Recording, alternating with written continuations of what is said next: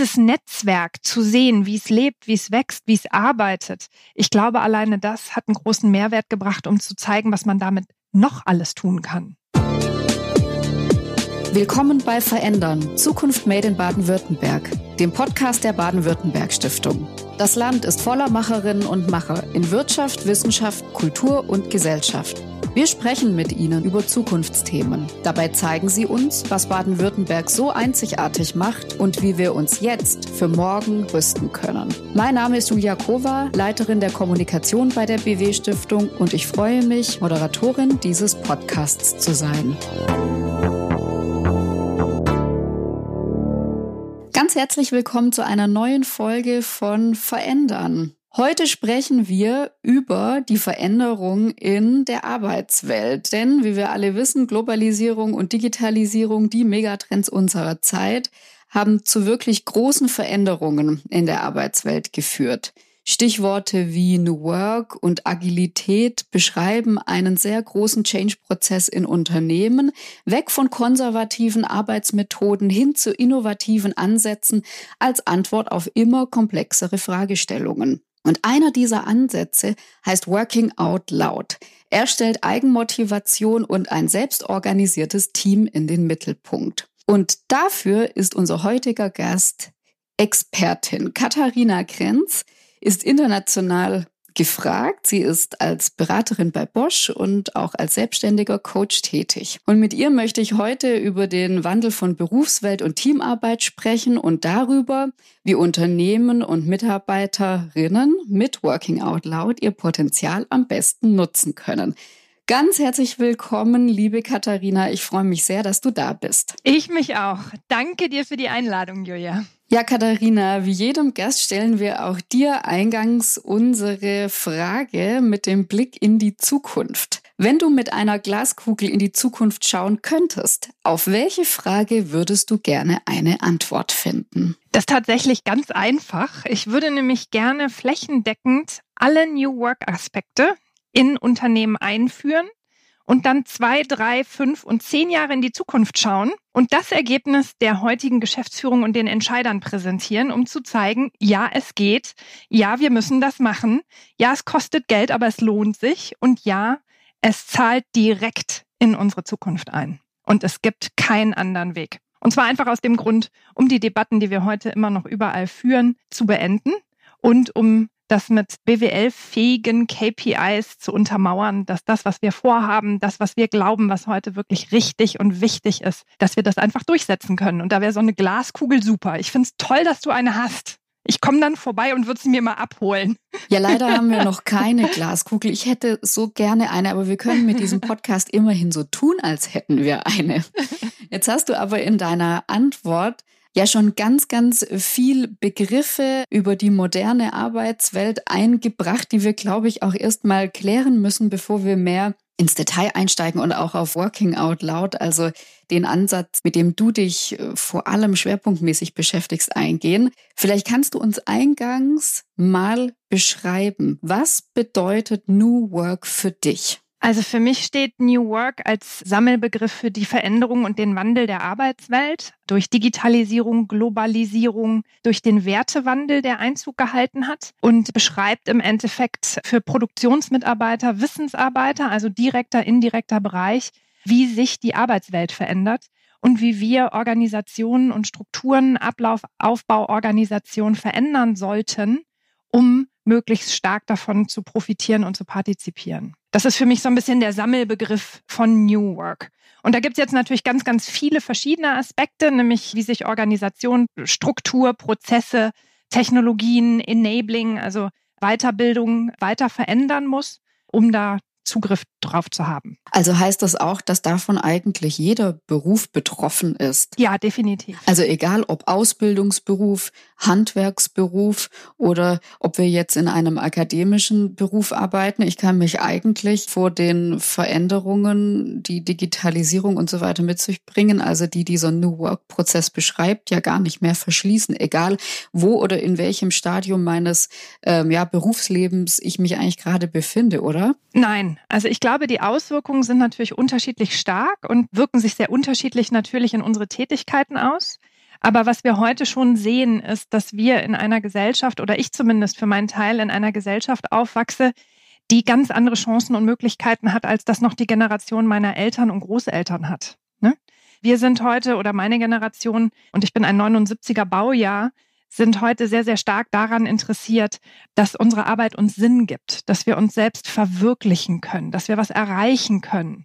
Und wenn ich das vergleiche zum Beispiel mit meinem Vater, der damals schon mit Beginn seines Studiums sehr, sehr klar wusste, was er beruflich machen möchte und dessen Karriere sehr linear verlaufen ist, der auch wirklich immer diesen Beruf weiter ausgeübt hat. Zwar natürlich immer wieder auch mit anderen Projekten und Themen, aber er ist immer Ingenieur gewesen und das war für ihn auch immer klar, dass er diesen Karriereweg genauso verfolgen wird. Und wenn ich jetzt heute auf mich schaue und sehe, wie sich meine Interessen verändern und durch verändertes Interesse sich meine Fähigkeiten erweitern, und was ich jetzt für einen wahrscheinlich Zickzackkurs im Unternehmen Bosch, aber auch durch meine Selbstständigkeit jetzt hinlege, dann sehe ich da ganz, ganz andere Einflüsse, die eben durch diese globalen Hervorkommnisse sehr stark geprägt und beeinflusst werden. Und das meine ich mit dem Wandel der Arbeitswelt. Ne? Wir sehen einfach, dass es einen so hohen Impact hat, wie unsere Gesellschaft sich weiterentwickelt, äh, wie unsere Welt sich verändert, dass es wirklich Einfluss auf alles hat, was wir tun.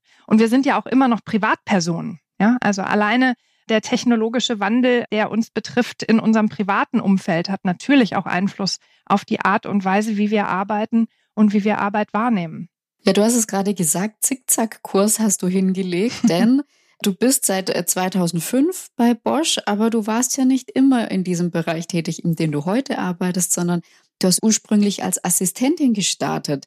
Wie hast du dich denn in dieses Feld weiterentwickelt und wie hast du auch vor allem diese Begeisterung und Leidenschaft für dieses New Work Feld entdeckt?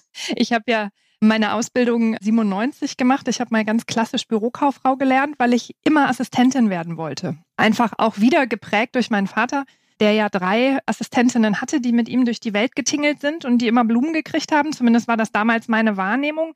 Und als dann so die ersten äh, Berufstests ergeben haben, ich sollte was Soziales machen und was mit Organisation, war für mich eigentlich klar, das äh, wird's. Ne? Und ich habe mich da auch jahrelang sehr wohl geführt, in einem Mittelständler oder in einem kleinen Unternehmen eher mit Startup zu vergleichen und bin dann 2005 nachdem ich das dreieinhalb Jahre in Niedersachsen gemacht habe, 2005 zu Bosch nach Stuttgart gewechselt und war da auch noch in zwei Etappen im Assistenzumfeld tätig. Und 2010 getriggert durch meinen damaligen Vorgesetzten, der gesagt hat, Frau Perschke, damals hieß ich noch Perschke und wir waren auch noch beim Sie. Wie ungewöhnlich, ne? 2020, ja. zehn Jahre später. Ja, ist heute ungewöhnlich. Heute duzen wir uns auch. Also Herr, ich darf seinen Namen bestimmt sagen, Stefan Grosch äh, hat es verbrochen. Er hat gesagt, Frau Perschke, ich habe große Angst vor dem Tag, an dem ich Sie verliere. Und doch wird es großartig werden, weil Sie sind hier falsch, Sie müssen was anderes machen. Das, was Sie hier tun, vergeudet das Potenzial und er sieht, äh, dass ich andere Fähigkeiten habe, die ich dringend weiter ausbauen sollte.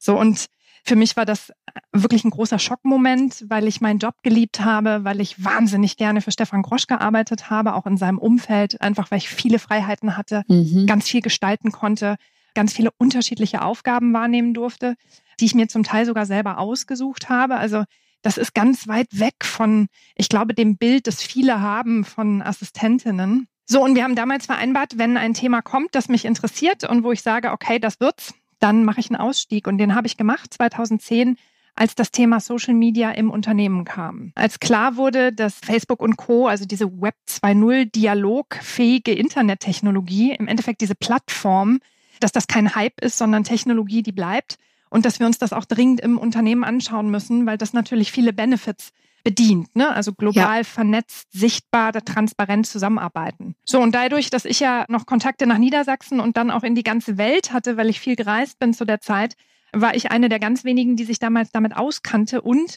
ich hatte dank einer gescheiterten Beziehung sehr viel Vorwissen in Sachen Community, Community Building, Community Management, weil ich wirklich viel Zeit in diesem Internet äh, verbracht habe. Und damit war dann der weitere Berufsweg klar. Ich habe eine Weiterbildung zur Projektleiterin gemacht, habe mein erstes Teilprojekt geleitet, war dann im Fertigungsumfeld aktiv, um Anwendungsfälle im Fertigungsbereich zu finden und zu sehen, ob das auch direkt in die Wertschöpfung einzahlen kann.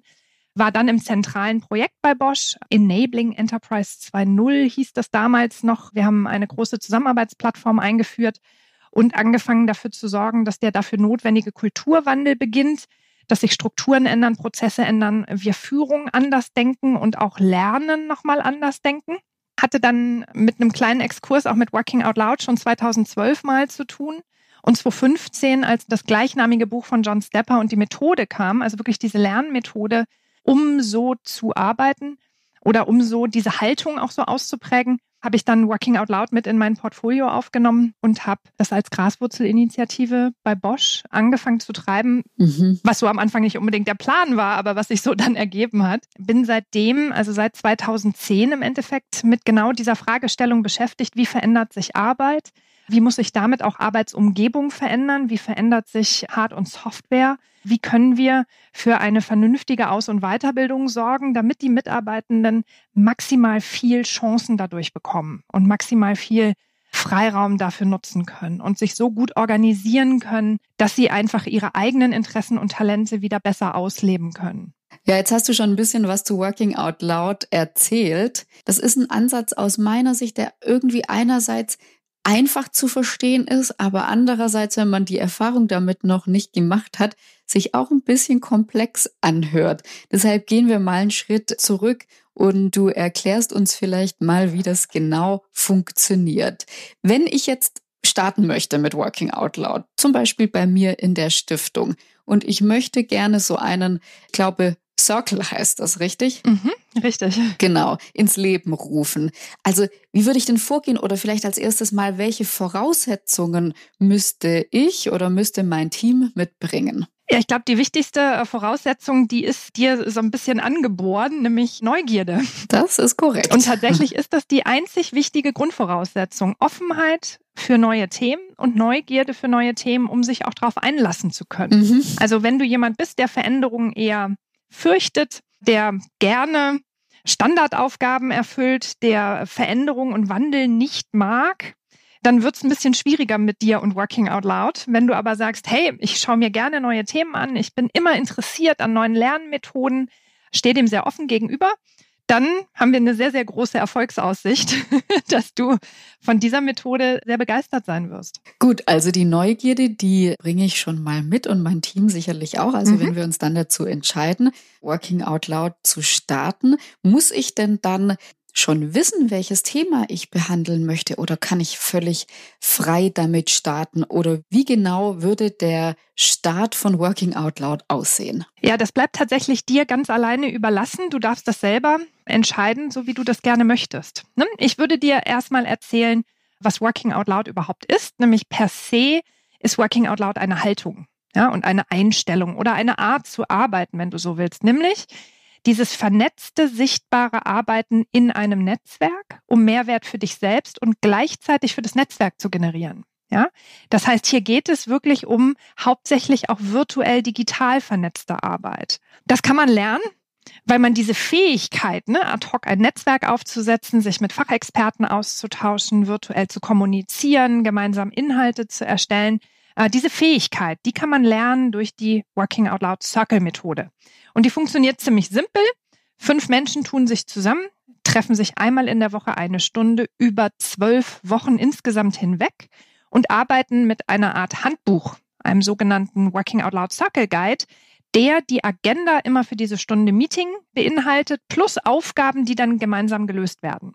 Ja? Und dieses Handbuch gibt es ja, glaube ich, online kostenlos. Ist das richtig? Den gibt es kostenlos auf der Homepage von John Stepper. Können wir bestimmt dann in die Show Notes verlinken auf workingoutloud.com. Also wirklich in verschiedenen Sprachen, mittlerweile in der Version 6. Den kann man einfach dort runterladen und jeder für sich anhand dieser Anleitungen quasi diese Stunde Meeting vorbereiten, die Aufgaben schon mal durchschauen und dann trifft man sich, spricht drüber, macht sie gemeinsam, diskutiert und, und das ist so ein bisschen der Kern dieser Methode. Man reflektiert sehr stark, ne? was macht das mit mir, was war einfach für mich, was war schwierig für mich, wie könnte ich da rangehen und gibt sich gegenseitig Feedback. Das heißt, eigentlich ist es ein Lernen in einer Kleingruppe, in einem sehr geschützten Experimentierraum, wo man Dinge mal anders machen kann, wo man Neues mal ausprobieren kann, wo man sich mal trauen kann, auf LinkedIn jemandem, dem man folgt oder den man gut findet für das, was er macht, wo man sich trauen kann zu kommentieren, dem zu folgen, mit dem in Austausch zu gehen und dann mit diesen Einzelkontakten ein Netzwerk bildet, das dann so stark ist, dass man wirklich gemeinsam ein Fachthema vertieft. Ja, und dieses Fachthema, das suchst du dir am Anfang deines Working Out Loud Circles aus als Lernziel. Und die Themen der Personen können ja völlig unterschiedlich sein, oder? Exakt. Und das ist das Besondere tatsächlich daran. Da treffen fünf Menschen aufeinander, die sich vielleicht gar nicht kennen und die auch noch fünf ganz unterschiedliche Themen mitbringen. Und das ist auch wichtig, weil tatsächlich jeder ein Netzwerk an Menschen aufbaut, um das eigene Thema zu erschließen. Und je unterschiedlicher diese fünf Themen, desto unterschiedlicher werden diese fünf Netzwerke, die da aufgebaut werden, und desto interessanter ist der Austausch darüber. Und es funktioniert deshalb so gut, weil alle ja trotzdem immer Menschen kennenlernen und sich mit Menschen vernetzen. Und dann spielt es keine Rolle, ob du zum Beispiel dich mit Kulturwandel beschäftigen möchtest und ich möchte meine Ernährung umstellen und mehr Sport machen Jemand Drittes möchte sich mit Algorithmen und künstlicher Intelligenz beschäftigen und noch jemand Viertes zieht ins Ausland und will den Auslandaufenthalt vorbereiten. Spielt tatsächlich keine Rolle. Wir alle suchen Experten passend zu unserem Thema, um uns mit ihnen zu vernetzen und aus diesen Einzelkontakten ein Netzwerk aufzubauen. Bedeutet das denn, dass ich mir den Experten, die Ex Expertin dann in einem sozusagen externen Circle, also in einem externen Netzwerk suche.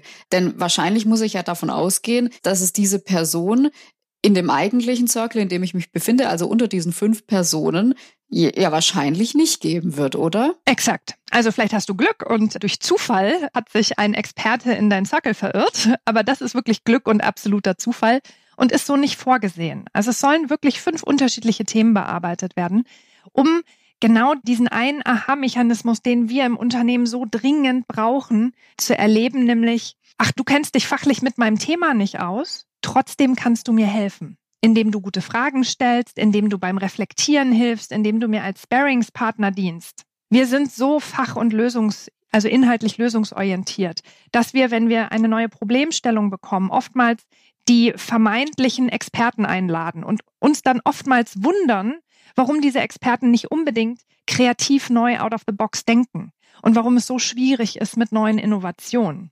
Ja? Wenn wir jetzt aber Fachfremde dazu bitten, die überhaupt keine Ahnung haben, ne? du als neugieriger Mensch, Julia, was würdest du tun? Du stellst Fragen. Ja, so wäre das wahrscheinlich. Und vielleicht durch deine Perspektive auf das Thema und durch deine Fragen komme ich dahin, dass ich mal was anders denke. Ja, du hast jetzt schon öfter äh, die sozialen Medien angesprochen. Sind diese fundamentaler Bestandteil von Working Out Loud oder kann ich an dieser Methode auch teilnehmen, wenn ich nicht oder vielleicht auch noch nicht in Social Media unterwegs bin? Funktioniert die Methode dann trotzdem für mich? Tatsächlich entsteht der größte Effekt, wenn ich das über soziale Medien mache weil diese Plattformen bieten einfach die Möglichkeit, sich global mit Menschen zu vernetzen. Und diese Netzwerkmechanismen sind da natürlich sehr transparent sichtbar. Das heißt, der Fokus von Working Out Loud ist natürlich, das transparent sichtbar im Netzwerk zu machen, also soziale Medien als Plattform zu nutzen. Allerdings kann ich das natürlich auch mit unternehmensinternen Plattformen machen und ich kann es auch tatsächlich offline machen, weil natürlich kann ich nach wie vor zum Hörer greifen und jemand anrufen oder eine E-Mail schicken oder jemand auf einen Kaffee treffen. Ja, jetzt hast du Working Out Loud ja sehr erfolgreich bei Bosch eingeführt und diese Methode läuft dort jetzt auch schon seit einigen Jahren. Was würdest du als den größten Erfolg von Working Out Loud bei Bosch beschreiben? Puh, das ist tatsächlich äh, sehr schwer zu beantworten, einfach weil bei Bosch stand heute, wir haben über 900 Circle gestartet und abgeschlossen. Über 6000 Menschen haben sich dieser Bewegung auch angeschlossen. Wir haben über 50 Länder erreicht und da sind Einzelpersonen in diesen zwölf Wochen, die am Ende ganz unterschiedliche Ergebnisse erzielen. Ich kenne so großartige Geschichten, die ohne Working Out Loud wirklich nicht zustande gekommen wären. Zum Beispiel jemand, der mich wahnsinnig beeindruckt hat, ist jemand, der gesagt hat, er ist am Ende der zwölf Wochen mutiger geworden, weil er verstanden hat, dass seine Meinung sehr, sehr gefragt und geschätzt ist. Und er hat gelernt in den zwölf Wochen, wie er die am besten wo äußert. Und er hat einen, einen Riesenschritt gemacht in Sachen Selbstsicherheit und Selbstwirksamkeit. Ja, in diesem geschützten Raum hat er sich wirklich sehr, sehr gut entfalten können. Und das sind Dinge, die im Arbeitsalltag, finde ich, sehr, also mich zumindest sehr berühren. Ja. Und wenn wir alle ein bisschen mutiger wären, ein bisschen entscheidungsfreudiger wären, dann lässt sich der Impact natürlich auch auf das gesamte Unternehmen skalieren. Ich glaube, was es für Bosch am meisten bewirkt hat, ist A, es hat diese Netzwerkmechanismen sehr sichtbar gemacht. Ne? Wie viel Kraft in diesen Netzwerken steckt, wenn Menschen die an eine Vision glauben, sich zusammentun und gemeinsam was Gutes bewirken wollen. Diese fünf Elemente von Woll, ja, also diese Methode basiert auf fünf Elementen, nämlich Beziehungen, sichtbare Arbeit, Großzügigkeit, Growth Mindset, also eine wachstumsorientierte Haltung, Lernbereitschaft, äh, Wissbegierigkeit und als fünftes Purposeful Discovery, also zielgerichtetes Suchen und Entdecken. Ja, diese fünf Elemente, die da ausgelebt werden von diesen über 6000, das führt dazu, dass Hilfsbereitschaft zunimmt, dass Menschen besser, also qualitativ hochwertiger Wissen teilen, sich sichtbar machen mit dem, was sie wissen und können, was sie ausmacht und welche Interessen sie haben, dass sie sehr bereitwillig sich gegenseitig wirklich unterstützen und gemeinsam zum Kulturwandel beitragen. Und dieses Netzwerk zu sehen, wie es lebt, wie es wächst, wie es arbeitet, ich glaube, alleine das hat einen großen Mehrwert gebracht, um zu zeigen, was man damit noch alles tun kann. Ja, ich kann mir vorstellen, dass ja die Führungsriege in einem Unternehmen, in dem man jetzt Working Out Loud etablieren will, ja auch eine große Rolle spielt. Denn es muss ja auch Unterstützung da sein für so einen Ansatz, der ja auch Zeit kostet. Ne? Zeit, in dem Mitarbeiter und Mitarbeiterinnen jetzt nicht ihrer regulären Arbeit nachgehen, sondern eben, wie du gesagt hast, einmal die Woche eine Stunde in einem Circle dann dabei sind, ja, aber auch dazwischen ja an ihren Netzwerken, an ihrem Thema ja weiter arbeiten müssen. Was kann ich denn tun, um meinen Chef, meine Chefin von Working Out Loud zu überzeugen? Was wären da deine Top-Argumente? das ist eine echt schwierige Frage, weil das hängt natürlich sehr an der Persönlichkeit deines Chefs. Ja? Also, die Frage ist, welche Ziele hat denn dein Chef? Welche Aufgaben stehen denn auf seiner To-Do-Liste? Was wollt ihr denn erreichen? Ich glaube nicht, dass man Working Out Loud zum Selbstzweck machen kann und sollte, sondern es sollte natürlich irgendwelche Ziele, irgendwelche Aufgaben, die wir haben, sollte es unterstützen und bedienen. Ne? Bei uns war es damals relativ einfach, weil wir das Ziel hatten, ein hochvernetztes, agiles Unternehmen zu werden. Und es gab keinerlei Enabling-Programme für das Thema Mitarbeitervernetzung. Ja, also wie vernetzen sich über 400.000 Mitarbeiter global in 60 Ländern? Wie geht das? Wie machen wir das? Ne? Auf Events treffen und austauschen? Schwierig. So, das heißt, wie machen wir das? Wie kriegen wir aber auch diese Vernetzung bereichsübergreifend, funktionsübergreifend, hierarchieübergreifend hin, um Silostrukturen abzubauen, um ja, Diversity wirklich richtig schätzen zu können und auch nutzen zu können. So, und da war Working Out Loud der perfekte Enabler. Ne, und wir sehen heute, dass Working Out Loud nicht nur für Vernetzung eingesetzt wird, sondern auch für Zusammenarbeit in crossfunktionalen Teams, die virtuell arbeiten, in der Führungskräfteausbildung, für Diversity-Programme, im Onboarding, für das Thema Selbstwirksamkeit, also persönliche Weiterentwicklung, für das Thema Personal Branding, für Employer Branding, auch nach außen, so dass Working Out Loud ganz, ganz viele verschiedene Anwendungsfälle wirklich bedient. Das heißt, ich würde dich erstmal fragen, was tut denn dein Chef? Was muss er denn entscheiden? Welche Aufgaben hat er? Welche Ziele und Strategien verfolgt er? Und dann würde ich natürlich versuchen, es passgenau zu verargumentieren, was Working Out Loud bewirkt. Und wenn ihr New Work einsetzt, dann ist tatsächlich das, was ich immer antworte, ist, einer der größten Hebel von New Work ist das Thema Selbstwirksamkeit und Eigenverantwortung. Ja? Und wenn ich das ausprägen möchte bei meinen Mitarbeitenden, wenn ich ihnen zeigen oder ihnen angeleitet Hilfe zuteil werden lassen möchte, freier zu gestalten, freier zu entscheiden, mehr Verantwortung zu übernehmen, auch für das persönliche Lernen und für die persönliche Weiterentwicklung, dann ist Working Out Loud die perfekte Methode, weil es in diesem kleinen Schutz- und Experimentierraum wirklich erlaubt, über das konsequente wöchentliche Üben und etwas tun, etwas anders tun, es einen sehr, sehr großen Lerneffekt hat. Und der ist deutlich größer, als wenn man drei Tage in ein Seminarhotel geht und dort ein Seminar besucht obwohl es genau die gleiche Stundenanzahl ist. Ne? Ja, jetzt hast du mir richtig Lust darauf gemacht. Ich glaube, wir müssen in der Stiftung da wirklich damit loslegen ja. und werden es mit dieser Motivation und dieser Erläuterung von dir auch hoffentlich schaffen. Genau. Aber ich bin fest überzeugt, unseren Chef auch davon zu überzeugen. Ja, jetzt hast du viel über die Methode oder den Einsatz von WOL im Großkonzern gesprochen, denn Bosch ist nun mal ein großes Unternehmen. Jetzt kann ich mir aber vorstellen, wenn kleinere oder mittelständische Unternehmen oder auch jetzt Organisationen wie unsere mit ein paar Dutzend Mitarbeitern Working Out Loud einsetzen oder starten wollen, dass das vielleicht ein bisschen schwieriger ist. Weil natürlich habe ich nicht dieses Riesennetzwerk von Tausenden oder sogar Hunderttausenden Kolleginnen und Kollegen, das ich aktivieren kann, um mein Thema zu eruieren oder voranzubringen. Und wir sehen uns ja bald wieder, nämlich auf unserem Kongress äh, Mission M der sich ja genau um Themen aus dem Mittelstand kümmert, am 3. und 4. November in Stuttgart, wo du zu Working Out Loud im Mittelstand sprechen wirst. Kann denn Working Out Loud auch im Mittelstand funktionieren? Also tatsächlich ähm ich bin ja im Nebenberuf mittlerweile selbstständig und habe gepartnert mit dem HR Performance Institut hier im schönen Freiburg. Und äh, dort ist das Kernteam, sind knapp zwölf Leute. Und auch die haben Working Out Loud gemacht. Und das hat ganz hervorragend funktioniert. Mhm, okay. Die Frage ist wieder, was will man damit erreichen? Ne? So, in diesem Team ging es darum, da gab es personelle Wechsel, sich nochmal besser kennenzulernen ne? und die Basis der Zusammenarbeit, nämlich Vertrauen, nochmal stärker auszuprägen.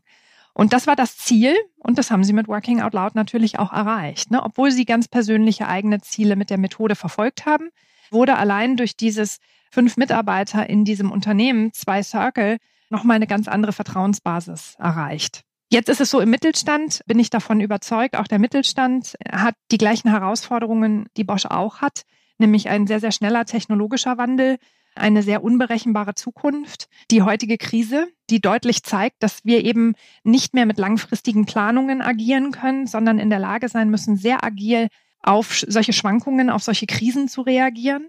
So, und ich glaube nicht, dass Unternehmen heute ganz alleine für sich noch sehr wettbewerbsfähig sind. Ich glaube, es wird immer weiter dahin gehen, dass sich auch Unternehmen zusammentun, um gemeinsam etwas zu erreichen, um ein Ökosystem erfolgreich zu sein. Und diese Vernetzung, dieses Partnering zum Beispiel kann Working Out Loud unterstützen. Expansion ins Ausland mit den Kollegen sich besser austauschen, besser zusammenarbeiten, besser kommunizieren, Diversität nochmal anders nutzen.